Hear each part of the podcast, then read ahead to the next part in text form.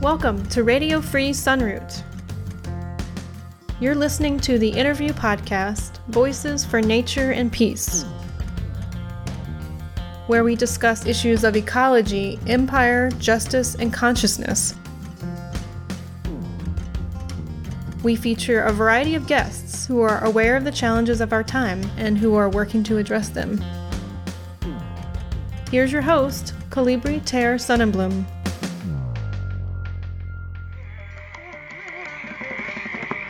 Episode 28 Update from Strawberry Rock Tree Sit featuring Lupine. In this special breaking news episode, I talk again with Lupine, a tree sitter in Northern California, who I originally interviewed for episode 19 back in early June. Forest defenders have been occupying trees around Strawberry Rock, north of Eureka and Arcata, since April 1st, and in the last week, Green Diamond, the logging company, has resumed work in the area, clear cutting the forest. Lupine has been witnessing this tragedy firsthand from her perch 60 feet up in one of the trees.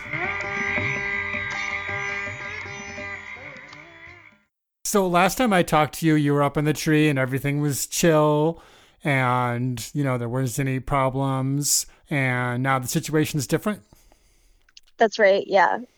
Are you, are we just talking or are you recording? I, I'm actually recording. Yeah. okay, cool. No, that, that's fine. I just wanted to know if I should speak casually or what. oh, yeah. Um, yeah, just in the last two weeks, um, Green Diamond started active logging work adjacent to where we're sitting. Uh, So we've been witnessing it for a couple weeks now. Right. And are you up in the tree right now? Yes, I'm in, I'm maybe 60 feet up in a redwood tree right now, Uh huh. In the same. and I'm listening to, I'm listening to machinery working just down the hill from us. Oh, that's terrible. Yeah. So uh, from up there, you can actually see, um, you can actually see them working. yeah uh, there's this big clear cut right below me um, and the tree that i'm in is right next to the road and so for the past several days we have been watching heavy machinery um, move logs around and watching log trucks roll out of here and we're kind of on on one side of the hillside so we're protecting like this this sliver of trees um, they haven't been able to cut yet because of our presence Right. But there's still a section that nobody's in, so they're going after that right now. Yeah, and um, what they've been cutting here are, yeah, excuse me. Um, yeah, we're we're kind of attempting to defend the um, largest and most complex um, trees in in the area that's slated to be cut, and um, they've been clear cutting everything else. Right. And did I read something about how they, uh, Green Diamond, that is, had agreed to sell part of what they had there to someone? Or, Yeah, so the timber harvest plan that I'm currently sitting in has five units, and um, we're just in one of them, and they've clear cut three of them. And then the fifth unit is um, an area that forest defenders um, protected for years before with tree sits, and um, part of the uh, that was that was part of what contributed to uh, this deal arising between Green Diamond and um, Trinidad Coastal Land Trust, and under that deal, um, the Trinidad Coastal Land Trust is slated to buy an easement um, over this area that includes a, a grove of trees and the trail leading up to Strawberry Rock and Strawberry Rock itself. Um, and so the company isn't logging in that in that specific area right now because that that deal is is currently being worked out. But they're logging directly adjacent to it. So when folks hike up to the up to Strawberry Rock after this is done, they'll see clear cuts on three sides. right, right. And of course, you know, what I've noticed anyway, um, when I've been to places where they've logged and they've left sections behind is that uh, very quickly within, you know, a couple of years, especially during winter winds, the trees will start to blow down um, on the part that was left intact. And so it sort of gets eroded over time. Yeah, it's so true. And it, the clear cut that that is just down the hill from me here, there's a few leave trees scattered throughout it, um, and that's part of the Green Diamond's wildlife tree scheme that um, is part of what earns them sustainable certification and approval from Cal Fire and um, other agencies. And it's I agree with you. It, it seems dubious, and I think um, often those leave trees that are alone in the clear cuts suffer from wind throw, and it's hard for them to survive because they are, of course, supposed to be part of a, a complex web of forest life, and they're just alone there. right. Yeah, I've totally seen that make a difference before.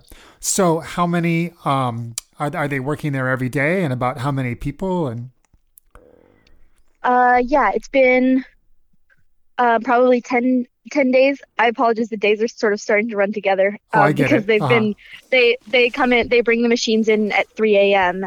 and um, work most of the day. And the machinery's been out here every day. They don't take Sundays off, and um, they have company workers out here every day. So most of the days during the workday, um, they have green diamond trucks parked at the base of our trees or workers standing at the base of our trees um, guarding us while they are logging in the area. Uh huh. As in to keep the other employees away from the trees that you're in, or? Um, I mean, they are saying that that those the people are there for our safety. I I think that I, I genuinely believe the company is trying to keep us from from going down and interfering with work. Right. Right. And so, well, because at this point, if you came back, came down, maybe it would be hard to go back up. I, I assume so. I think the company doesn't doesn't want us to sit here. We're a liability, and we're keeping them from from logging the this forest that they want to log. And I would imagine they'd rather that we weren't sitting in these trees. Right. So how are you supplied up there?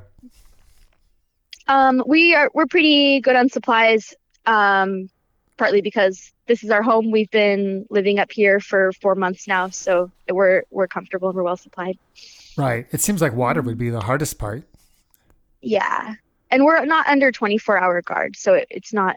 Um, ah, okay. There was the other night. There was an, an incident where. Uh, um, I mean, I don't want you to give away too much. Oh no, it's okay. Um, the other night, ground support came to resupply a tree sitter, and um, a company employee walked up on them while that was happening, and they didn't give chase. They allowed them to like get them the water and food they were bringing. Oh, okay, all right. So, I mean, they're not being as much of jerks as they could be yet.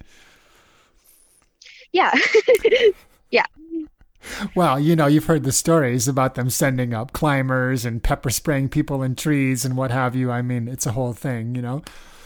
Yeah, absolutely. And I think that uh, often we talk, especially in this area where there's this like what you're referring to, like the, the potent history of forest defense and um, really kind of violent company response um, it's it's really interesting to witness this this like kind of new era where the timber companies have rebranded themselves as sustainable and are temp- attempting to like cultivate like really good public relations and are engaging in really really heavy greenwashing and um, it's it's interesting to witness the the ways that they're willing to treat us as nonviolent activists in the woods and um, that uh, what am I trying to say? Excuse me. Um, I think they still they still need to stop forest defenders because we are really bad publicity for them and we're calling attention to the fact that they're not sustainable but they ha- they're attempting to do it in more underhanded ways is what it seems like to me compared to the way that that um, timber companies were acting towards forest defenders in the 90s right right. And you also have the advantage of being so close to uh, eureka and arcata there. Yeah, it's true. Like uh, the forest we're defending is not very remote. It's a forest that's familiar to a lot of people, so people know what's at, at stake here. Um, it's an area that people are attached to, and it's like an area that's accessible. And um, right now, the company's also posting security at the trailhead every day to keep hikers from going to the rock and where they're because they're actively logging there. Um, but normally, folks are hiking out here all the time, um, and so like hiking on these these, these even though these are private timberlands, hiking here is is normal in this community. Right, right. Yeah, that's you, you mentioned that before in our previous conversation that that's a popular spot for people to come visit. Yeah. So, has there been much uh, attention given to this and the local media there yet? Um, there's, uh, I feel like it's been somewhat limited. Um, we often speak with KMUD News. Um, oh, KMUD, they're great. KMUD is great. We love KMUD, and we're we're grateful that they're willing to discuss these issues. And um, other than that, not that I know of. Oh, just KMUD so far. Yeah. Okay. I think there's there's so much going on right now, and I really respect I respect all of the media attention that's being given to um, to the uprising, to this massive rebellion against police brutality and for Black lives, and um, yeah, I'm yeah. Do you have a, a sense at all of how how much longer the green diamond people are going to be there you know like say that say that you don't leave so they're not able to get to that portion like is it days or weeks or months or well the company issued a press release the day they began logging here saying that they intended to uh, clear cut all of this um, in the next uh, month and a half or so. So if if they're able to do the work that they want to do they'll be done by the end of september. Um, and they so they're currently logging in the timber harvest plan that that I'm I'm currently sitting in as I speak to you. They also just began just a few days ago logging in a second timber harvest plan where we have another tree sit.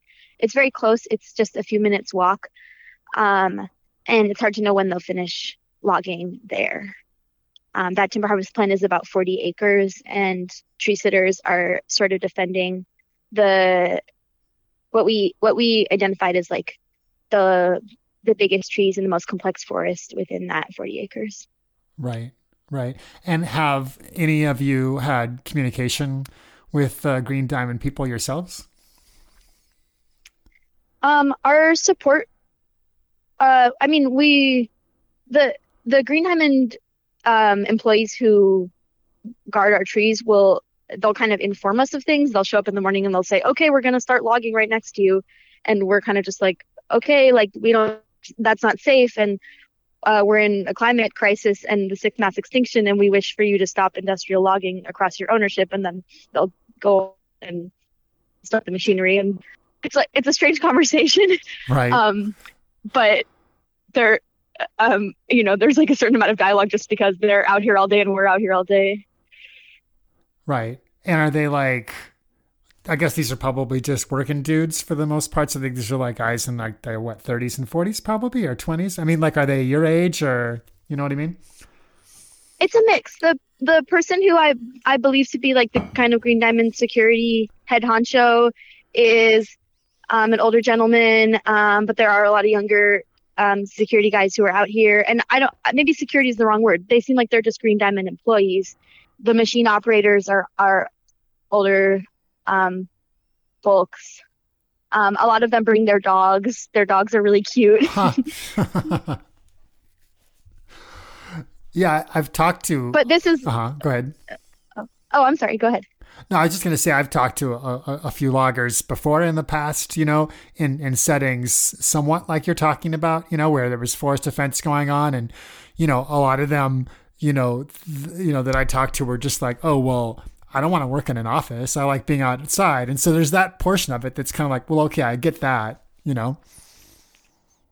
Yeah, it's it's like an interesting connection that we share with those people that we're the only two dem like often forest defenders and loggers are the only two demographics of people that actually get to witness these ecosystems out here. Right. I mean, this place isn't very remote, but a lot of times forest defenders will be working in really remote areas, and we're the only people that get to witness them b- before and after the logging happens. And to, and for me, just in the past ten days, it's been really fascinating and really saddening just to watch this work progress every day.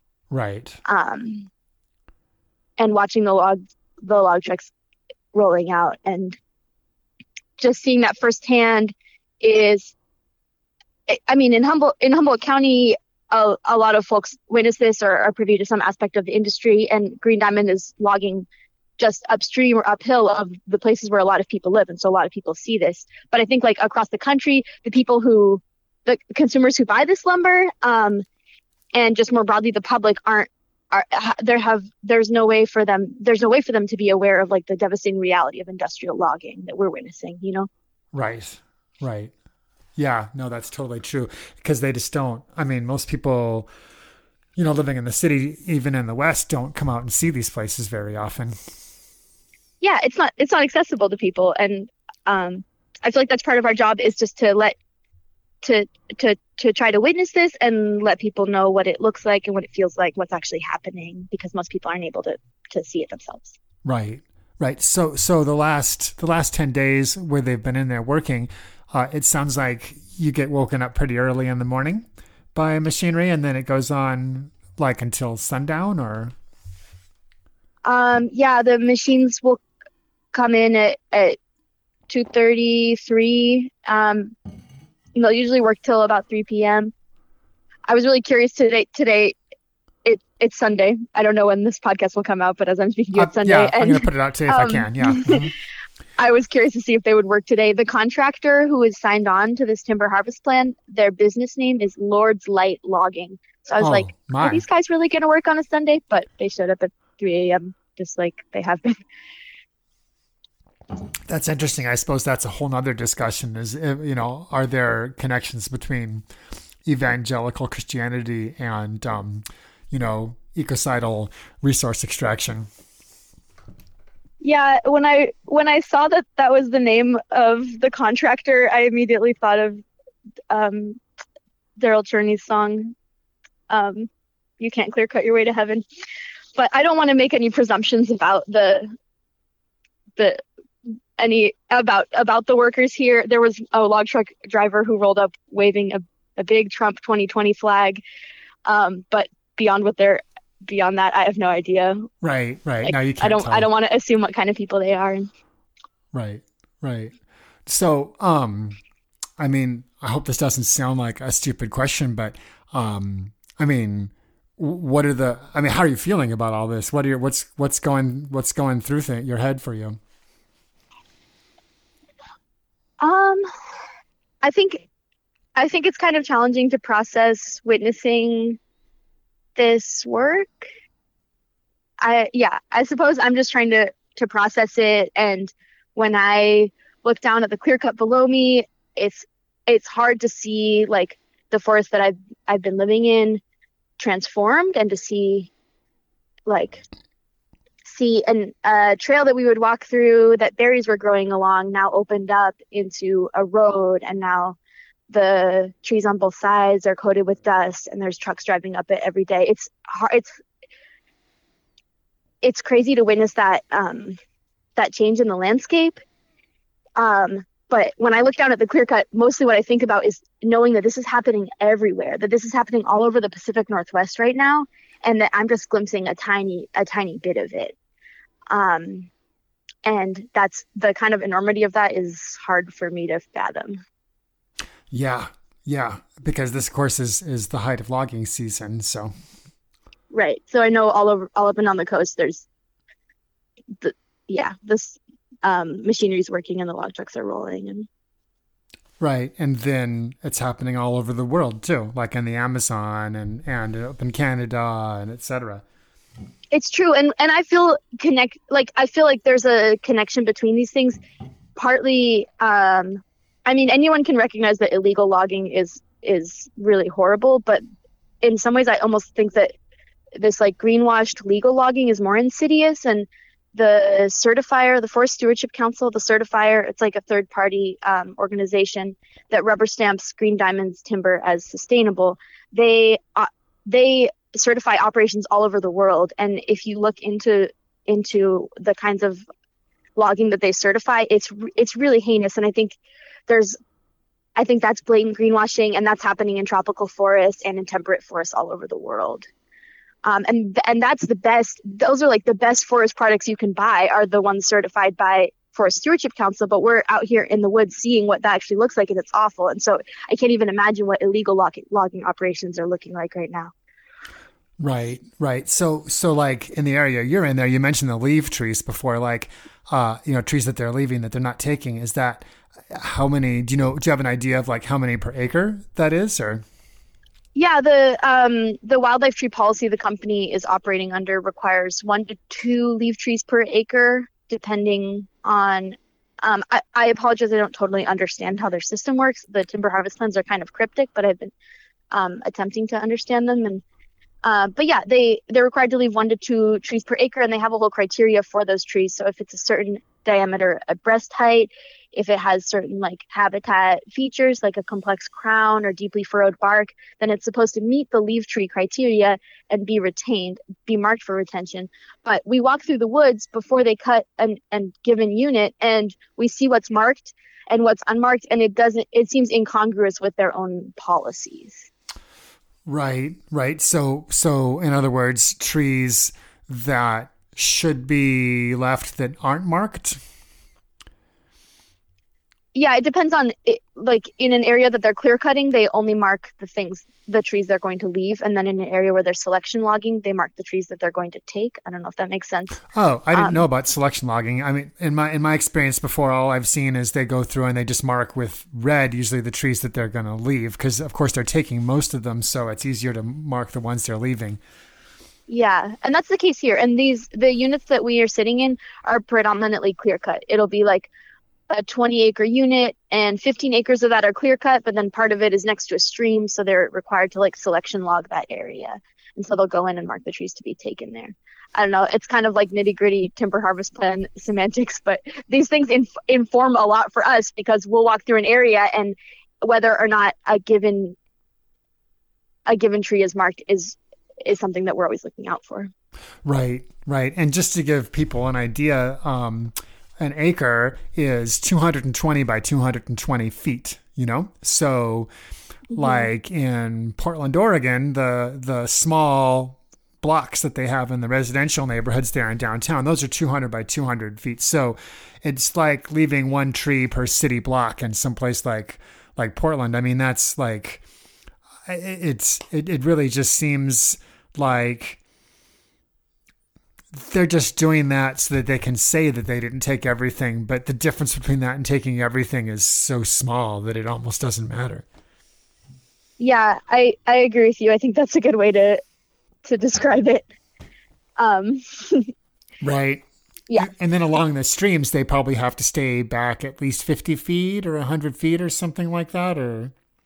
Yeah, depending on the the water courses are like organized into classes um, depending on to what extent they're year round and fish bearing. And then there's prescriptions for how far away from each of those classes they need to stay.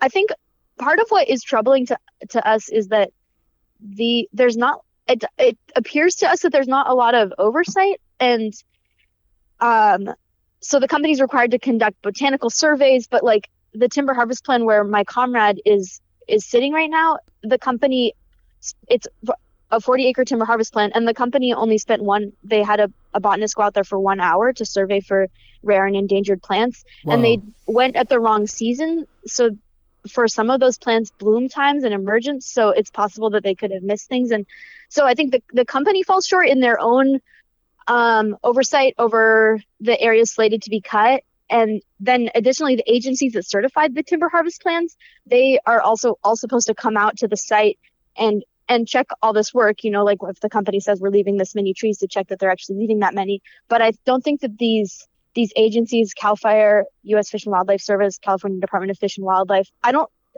i suspect that they are not actually looking at all of these units really closely reviewing the paperwork. And um, i don't i fundamentally don't think they're doing their job in holding these the timber harvest like these private timber companies accountable Right. So it really seems like one of the messages, main messages here that y'all have is that the um the lumber that's certified what what do they call it? They call it um what's the name of it?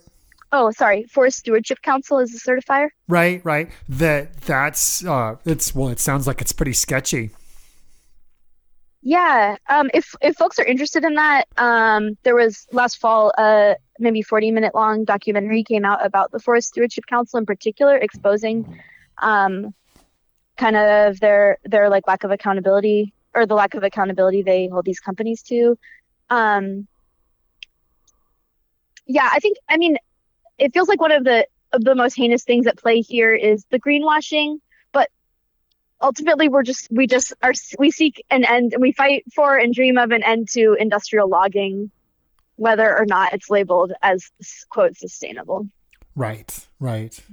Okay, and people can follow along.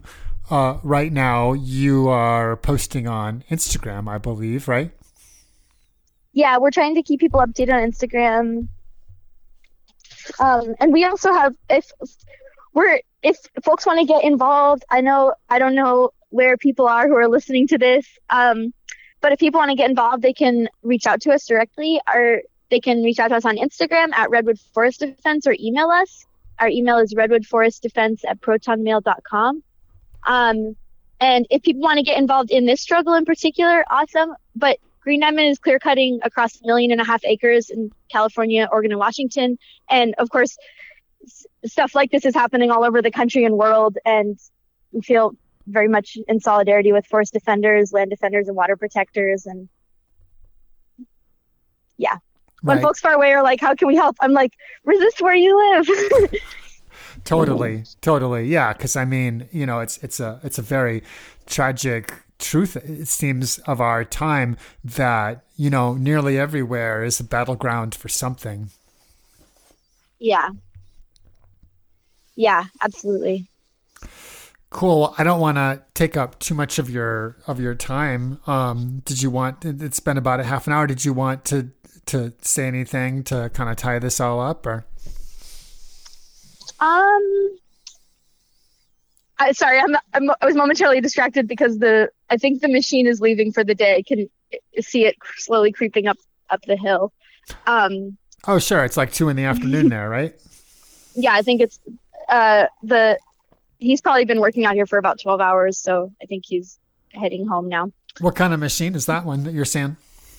Um, it it looks just like a massive excavator, but it has a claw on it, and uh, they use it to pick up and move the logs.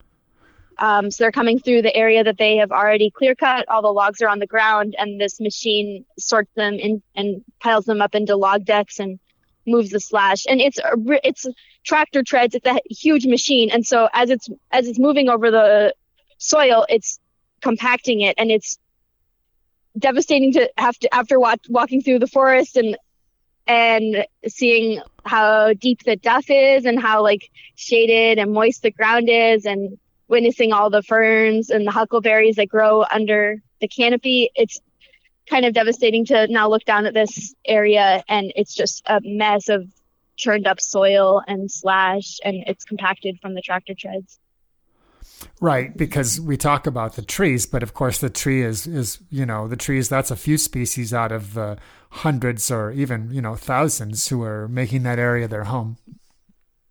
Yeah, it's true. And in the the other timber harvest plan uh, to the north of us, um, the company documented two osprey nest sites um, really close to the northern boundary of the timber harvest plan. And just the other day, my comrade who's sitting there heard the ospreys call.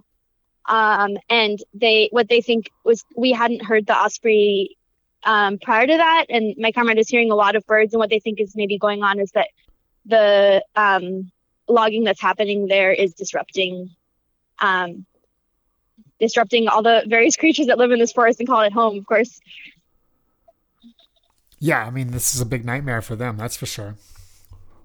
yeah i think a, a lot of times like we often get wrapped up in narratives around the safety of forest defenders and the company is endangering us when they cut trees near us but what we're really fighting for is the safety of the forest and um, the company will say that what they're doing is, is safe for us oh we're not going to cut the trees you're in or the trees right next to you but it's fundamentally not safe for all the creatures that live out here for them to log anywhere here Right.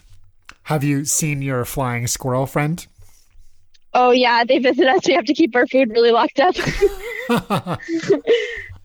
they're tenacious That's cool. So they're still around. um yeah and i mean the tr- the we're the clear cuts next to us and then the trees we're in are sort of on the edge of the intact forest so i think they can still get around in the canopy over here Right. Right. Cool. Well, I'm really sorry to, to hear what's what's happening there, uh, but I'm really uh, glad that you were able to talk to me today. i really appreciate you chatting with me and um bringing attention to this and i've been um one thing that's been really nice is just going on Instagram and seeing all of the beautiful pictures of your garden.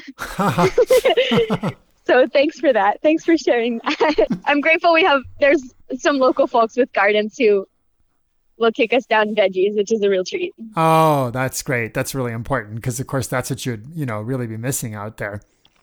Yeah, and we have little lettuce plants in containers up here, but I'm not gonna lie, it's kind of a challenge to garden in a redwood tree, and we're it's right by the coast. It's incredibly foggy and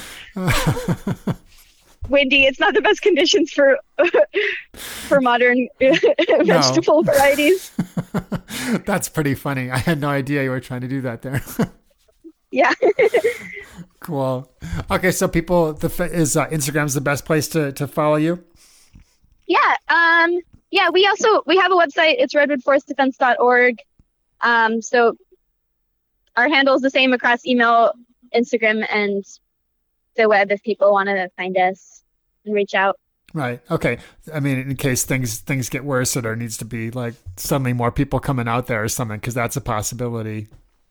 Yeah. If anyone wants to come live in a tree, come on. Yeah, contact us. that sounds great. Well, it's so nice to talk to you, Lupine. Thanks for talking to me today.